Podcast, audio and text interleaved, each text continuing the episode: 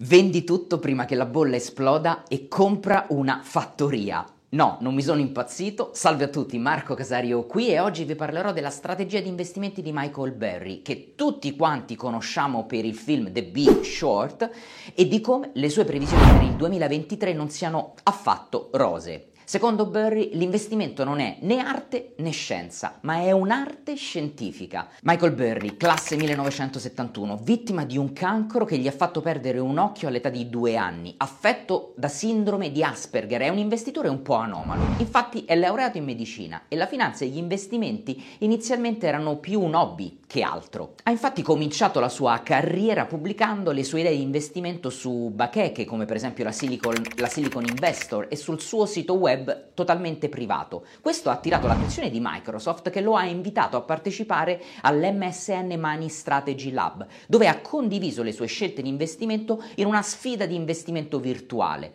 Ha praticato la professione di medico fino al 2000, quando ha deciso poi di dedicarsi completamente agli investimenti e ha deciso di aprire il suo fondo di investimento Scion Capital.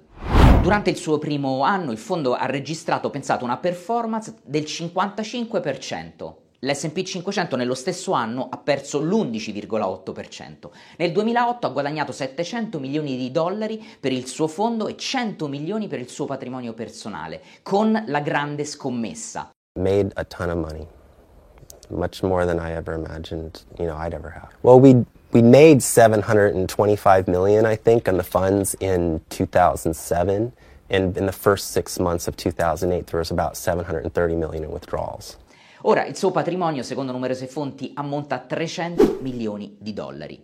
Il suo stile, il suo credo deriva principalmente dal libro Security, Security, Analysis di Benjamin Graham e David Dodd, non a caso tra i preferiti anche di Warren Buffett. Tuttavia ritiene che per investire bisogna fare affidamento sul proprio istinto, senza seguire nessuna corrente di investitori, le mode o i trend.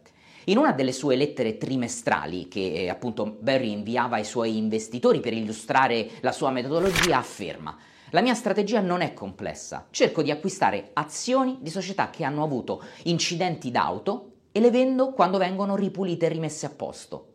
20 years ago I had no internet, no, no smartphone, no cell phone, I don't think. you know, but I did invest my summer earnings in stocks and futures, and I remember being absolutely starved for information.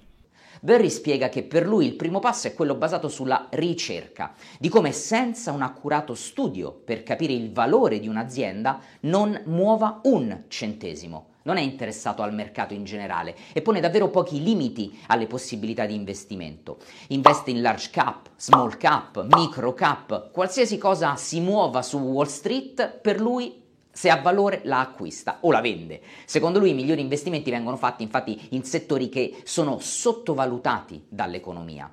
Lo stock picking di Burry si basa sul margine di sicurezza, che è la differenza tra il valore intrinseco di un'azione e il suo reale prezzo di mercato. Per capire la situazione di un'azienda, come primo filtro si basa sul rapporto tra il valore d'impresa e l'EBITDA, che sono gli utili prima dei tassi di interesse, gli ammortamenti, le perdite e ci dice fondamentalmente quello che è la redditività operativa di una società, prendendo in esame solo la parte inerente al business aziendale. A seconda poi del ciclo economico in cui si trova l'economia, cerca di dare un prezzo all'azienda per decidere se effettivamente investirci o meno. Ciò comporta l'osservazione del vero flusso di cassa libero e la presa in considerazione delle voci fuori bilancio. Predilige infatti aziende con basso debito, debito per, perché secondo lui parte della gestione del rischio consiste nel garantire che un'azienda sia in grado di sopravvivere da sola anche quando i tempi sono difficili. Rispetto ad altri investitori ignora per esempio il rapporto pre- price earnings per evitare di essere fuorviato dalle metriche dichiarate da un'azienda. Michael Berry investe anche in quelli che chiama uccelli rari, quando ovviamente si presenta l'occasione. Si tratta di art- attività di arbitraggio e se c'è occasione investe in società che vendono a meno di due terzi del valore netto che è il capitale circolante netto meno le passività. Ad esempio le azioni nette di Ben Graham o le società o società che vendono a meno del loro valore di liquidazione. Proprio come Warren Buffett, e non so se avete visto il video, ma vi consiglio di andarla a vedere quello che ho preparato, investe anche in aziende che hanno un vantaggio competitivo, ma la ritiene un'ottica di lungo periodo, poiché per lui è molto difficile trovare aziende con un moat. Secondo Barry il rischio non è definito dalla volatilità, ma da investimenti mal concepiti. Per lui infatti la volatilità rappresenta una buona occasione per comprare. Nelle sue lettere eh, agli investitori riporta l'esempio di un dollaro che ogni giorno vale 50, il giorno dopo vale 60 e il, gio- il terzo giorno vale 40. Beh, ritiene che comprare a 40 sia un'ottima possibilità e non un rischio ovviamente devi saperlo fare. Ritiene che la gestione del portafoglio sia importante tanto quanto la selezione dei titoli e che un buon investitore debba rispondere ad alcune domande. Qual è il numero di azioni ottimali da detenere in un portafoglio? Quando acquistare? Quando vendere? Bisogna tenere in considerazione la differenza tra ciclici e non ciclici?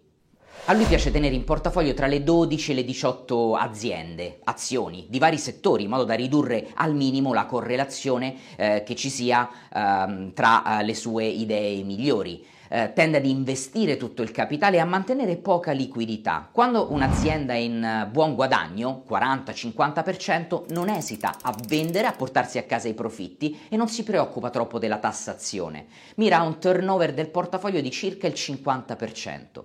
Per comprare un'azione fa affidamento anche sull'analisi tecnica, strumento che si porta dietro da quando era un trader di materie prime eh, nella, nella, sua precedente esperienza. Tende, a, tende, ad acquistare tra il 10 e il 15% eh, di un minimo di 52 settimane come prezzo dell'azione. Barry se ha un'azienda in perdita e vede che questa registra un nuovo minimo, non esita a tagliare la perdita, spiega che non è nella sua natura, ma che da quando ha implementato questa regola non ha più rischiato di distruggere il suo portafoglio. Beh, direi che è un aspetto importante, non trovate? Secondo lui molti investitori quando sono in perdita aumentano la loro tolleranza al rischio e diventano più aggressivi, poiché una volta in perdita devono fare una prestazione, una performance maggiore per tornare in profitto.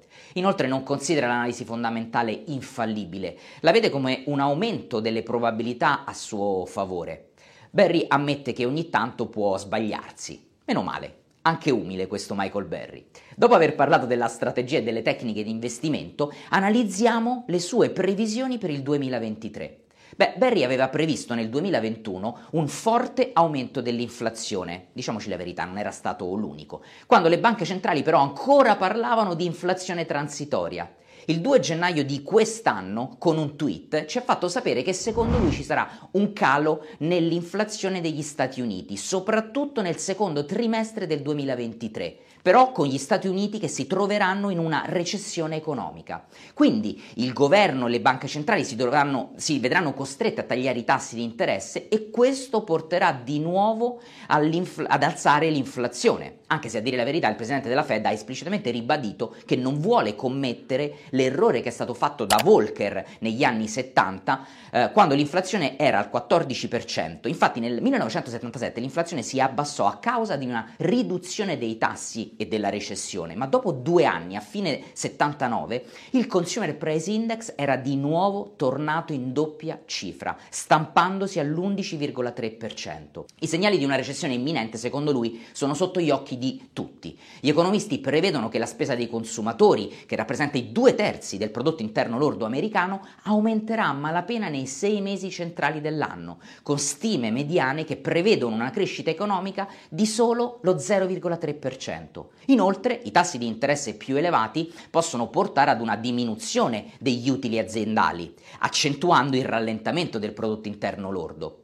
Poco prima della riunione del FOMC, l'investitore ha twittato sell, vendi in italiano. Sebbene sia impossibile capire veramente cosa volesse dire solamente con una parola, molti investitori presenti nel suo profilo Twitter hanno, diciamo, malinterpretato il suo messaggio e a fine riunione, quando il mercato azionario invece è salito, beh, hanno cominciato a mettere dei commenti dove eh, hanno criticato aspramente eh, la previsione sbagliata di Barry. Probabilmente Michael non si riferiva alla riunione in sé, ma a, a un'ottica basata più sul medio-lungo periodo. E per questo andiamo ad analizzare alcuni suoi tweet precedenti per capire meglio cosa ha in testa. A fine dicembre aveva dichiarato che il rally di fine anno gli ricordava il 2002, quando molti investitori acquistavano aziende tecnologiche perché a buon mercato.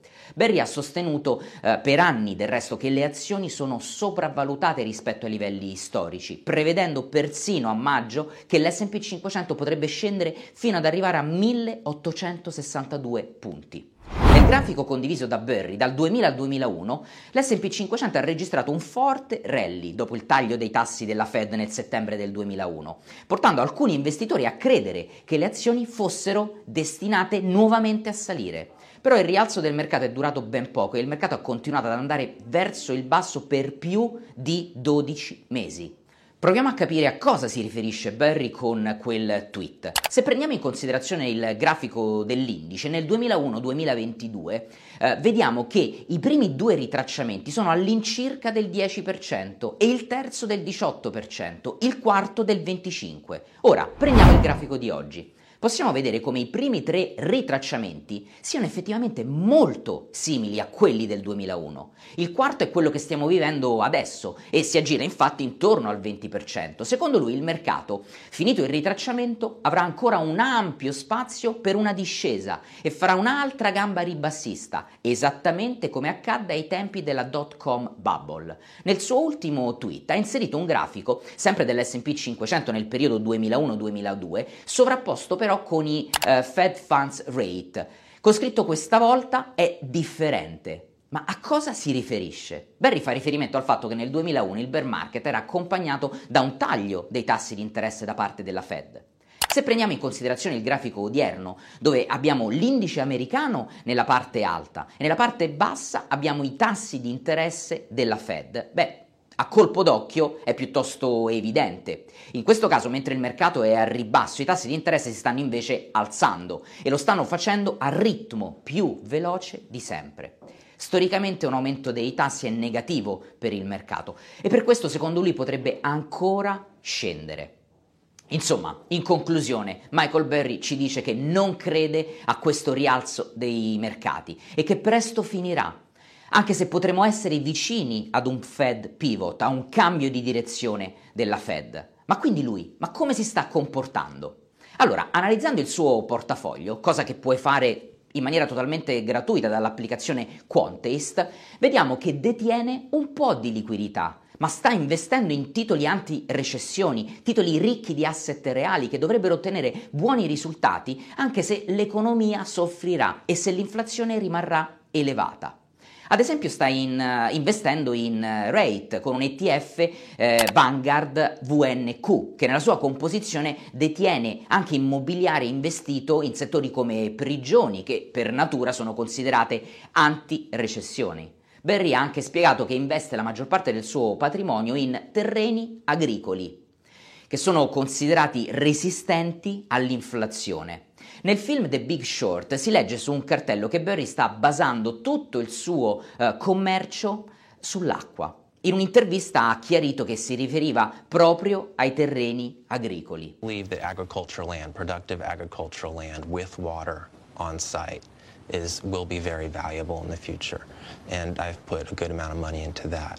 So I've, I've I'm. Ultimamente in una recente intervista ha affermato credo che i terreni agricoli con acqua in loco saranno molto preziosi nel futuro, per questo ci ho investito una buona somma di denaro, quindi sto investendo in investimenti alternativi. Non voglio rivelare troppo ma è una cifra notevole. In conclusione, abbiamo capito che Michael Berry è quello che viene definito un perma bear, ovvero una persona che ha una visione perennemente ribassista e catastrofica del mondo finanziario. Però Diciamo anche che a differenza di molti, il suo approccio è quantitativo, basato su dati, dati, su matematica e su statistica. Vedremo se anche questa volta, come nel 2008, le sue previsioni saranno corrette. Non ci dimentichiamo una cosa, se non avete visto il film vi faccio un piccolo spoiler, ci vollero due anni prima che la visione di Michael Berry e il suo posizionamento negli investimenti nel suo portafoglio vedesse delle performance positive. Ha rischiato tanto per seguire una sua idea basata sui numeri, basati, basata sulla statistica, ma come spesso si dice il mercato è in grado di rimanere in alto e andare contro quello che i dati macroeconomici ci stanno dicendo per molto tempo, cosa che probabilmente noi con il nostro portafoglio e con i nostri soldi non possiamo permetterci.